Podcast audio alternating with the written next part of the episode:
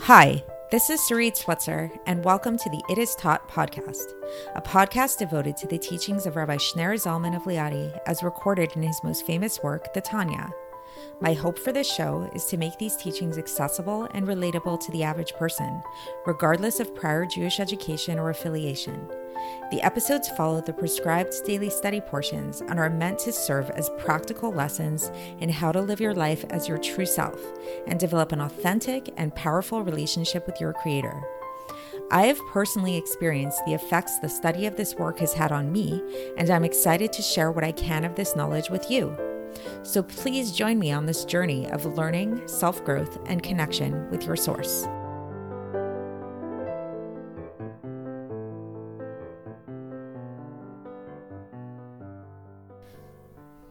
Hi, and welcome to the It Is Taught podcast. This is episode 697 for the 5th of Cheshvan in a regular year. So I remember back in the day when I was in seminary in Montreal, in Beis Chaya Mushka, uh, a teacher of ours, Rabbi Beryl Bell, who was actually my favorite teacher there, and he was also the director of the school at the time, taught a class entitled, if I'm not mistaken, Inane Mashiach Ugeula, the uh, having to do with it was uh, it was a class all about things having to do with Mashiach, with the Messianic era, and the redemption. And we looked at it from different perspectives, mostly from a Hasidic uh, take, but also looking at Gemara, looking at um, looking at talks of the Rebbe, looking at all kinds of different sources having to do with things having to do with Mashiach, with the Messianic era. And one of the main focuses of one of the main source materials that we used for that class was actually the Rambam, who the Rambam has a whole section in his Yad HaChazaka, which is devoted to the laws concerning the Messianic era and how to prepare for the Messianic era, how to recognize Mashiach, all kinds of different things like that. And this was a long time ago, so I don't remember all of the details of the class. But the one thing that I do remember from the class, because this was something that he, that Rabbi Bell really drilled into us pretty much every single class over and over and over, is a very short phrase of what is Mashiach. If we want a definition of Mashiach, what is Mashiach? He had us repeat this in the whole class. We had to repeat this like a choir. Mashiach is Shlemus, Torah, and Mitzvahs which literally translates to mean the completion of Torah and mitzvahs. And the point, the reason why he had us repeat this over and over, and what this really means essentially, is this was actually kind of like a, a contrasting definition to what many people mistakenly think of as Mashiach. Namely, a lot of people, like a lot of kind of you know, uh, a colloquial kind of understanding of what is the Messianic era. You ask like a child on the street sometimes, like, what what is Mashiach? What is the Messiah? What's going to happen then? You know, people have this very futuristic image of people are going to fly. Um, candy is going to grow, grow on trees. We're going to live in spaceships. uh, we won't have to work anymore. Money will be growing out of the ground. All kinds of these kind of like magical things. There'll be unicorns and things like that. And and what Rabbi Bell really tried to emphasize to us, and this is really the stance of the Rambam, is that it's not going to be this magical thing. It's not going to be, you know, yes, there's a future time where there's going to be the resurrection of the dead. That comes later. But the actual messianic era is actually going to be a very normal world in uh, quote unquote normal world in the sense that we're going to be living according to the laws of nature we're still going to have to work. People will still die. There will still be people being born. It's it's going to be not that different physically like in, in a natural order of the world sense than the world we live in right now. The only difference is that torah and mitzvahs will be filled will be able to practice Torah and mitzvahs, and everybody will be keeping Torah and mitzvahs to the fullest ability. Torah and mitzvahs were made for our worlds. They're, they were made for this physical reality that we live in, and that is the ultimate manifestation of this physical reality is keeping these Torah and mitzvahs. So why are we bringing this up today, and what does this have to do with the Tanya? So in this uh, that we've been learning, this epistle, epistle 26 in Iggeres HaKodesh, we've been discussing this whole idea of referring to the Torah as the tree of life versus the tree of knowledge and good and evil.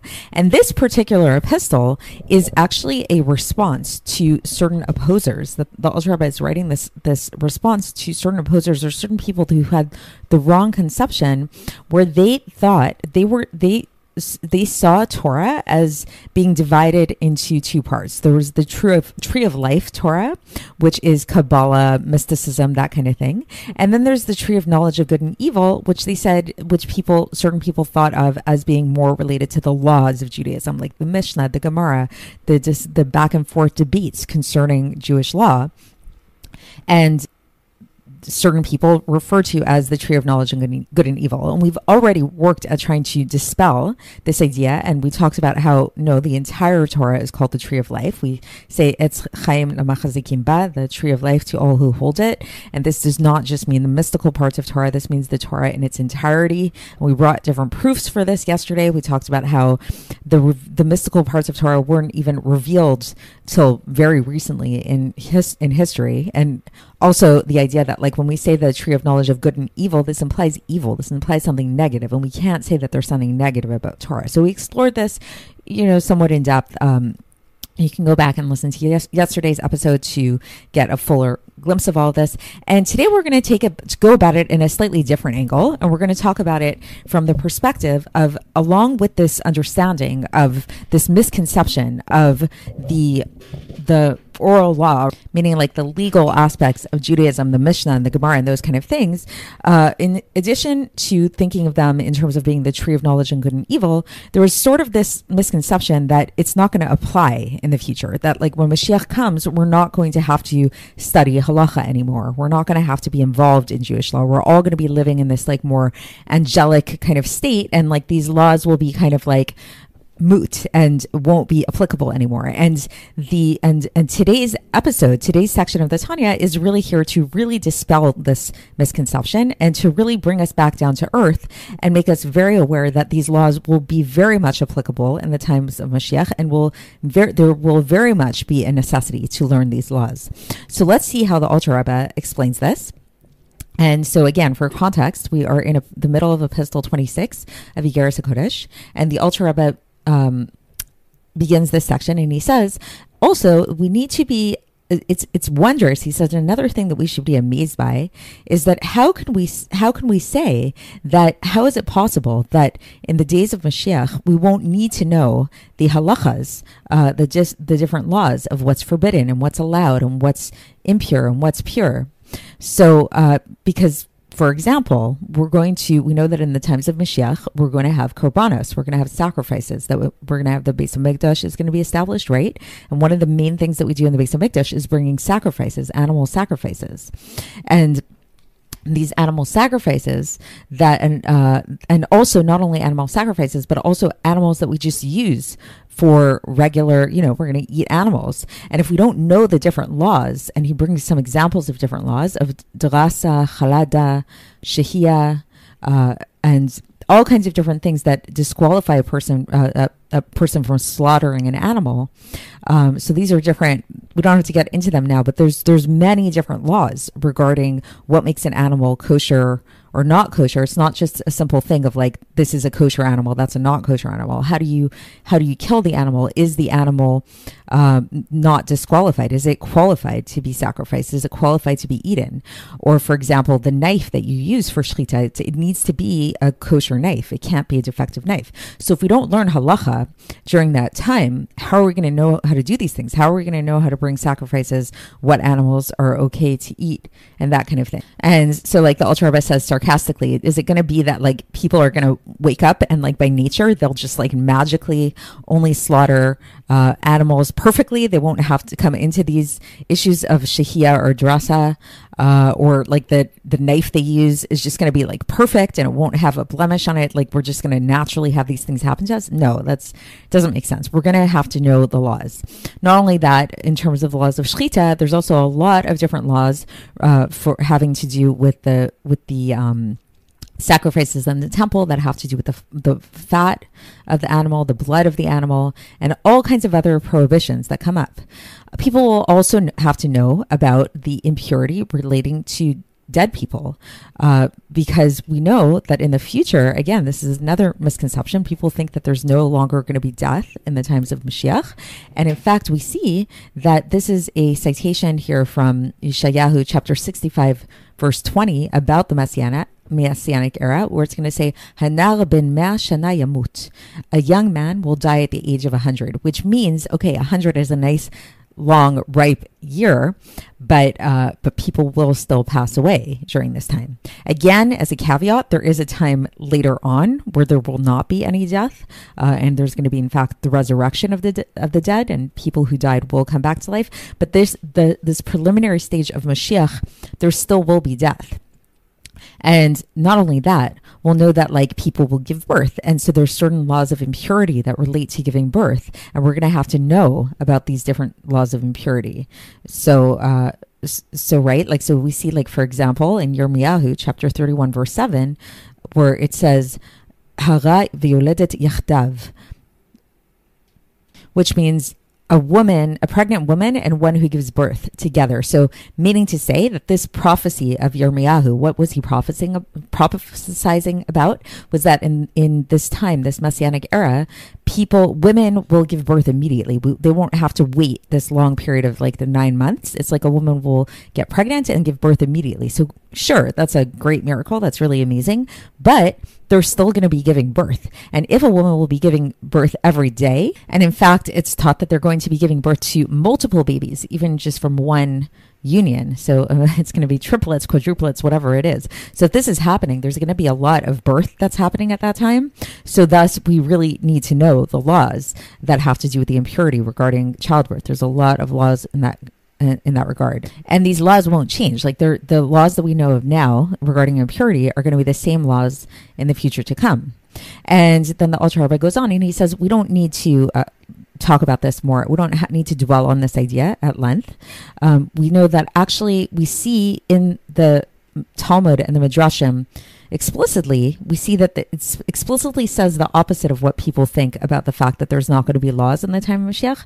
We see that, uh, and here he cites Sanhedrin, Masechet Sanhedrin, page 51b, where it says, Hilchata There's a question there asked, a law, a law for the time of the Mashiach meaning to say that like what what's going on in the Gemara there, just to explain that, is that they're having a discussion and then somebody says uh, why state now a law that will only apply in the times of mashiach? So the implication of that is that there will be laws in the times of mashiach. It's not going to be like just like this like free for all just you know everybody does whatever they want kind of situation it's going to be there are going to be actual laws. And we also know that there's this idea that uh, that's taught that Eliyahu Hanavi is going to come. He's part of the process of Mashiach coming and he's going to come and clarify all doubts regarding halacha. So it's not that there's not going to be halacha. It's not that there's not going to be Jew- Jewish law. Just everything will become more clarified. And uh, and the Alter Rebbe brings a citation here from uh, the Gemara in Menachos, page 45a, which um, which says this that that uh, that that Eliyahu Navi will come and will expound upon this particular passage. So there are certain things in the Gemara that remain unclear, certain things in Jewish law that remain unclear. And Eliyahu Navi is going to come and he's going to explain it to us, enlighten us in that way. And Okay, now he's going to move on to another part of that original citation that we had from the Raya Mehemna, how we started out this epistle, where it said, if you recall, go back a couple of episodes if you need a refresher on this, that it, we talked about how the Torah scholars will not be sustained by illiterate people, etc. Like we find nowadays that that a lot of Torah scholars, they need to be dependent upon businessmen who support them. And sometimes these businessmen are not uh, the best of people. They might be considered like kind of, we can consider them the mixed multitude or whatever that eat what, what that which is not allowed, or like maybe they don't eat kosher, you know, something like that.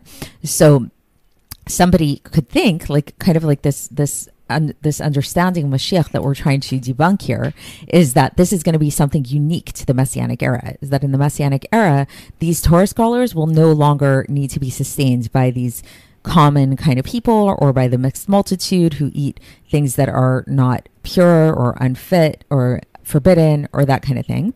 But we find that this messianic, this, while this is true, this is what's going to happen in the times of Mashiach.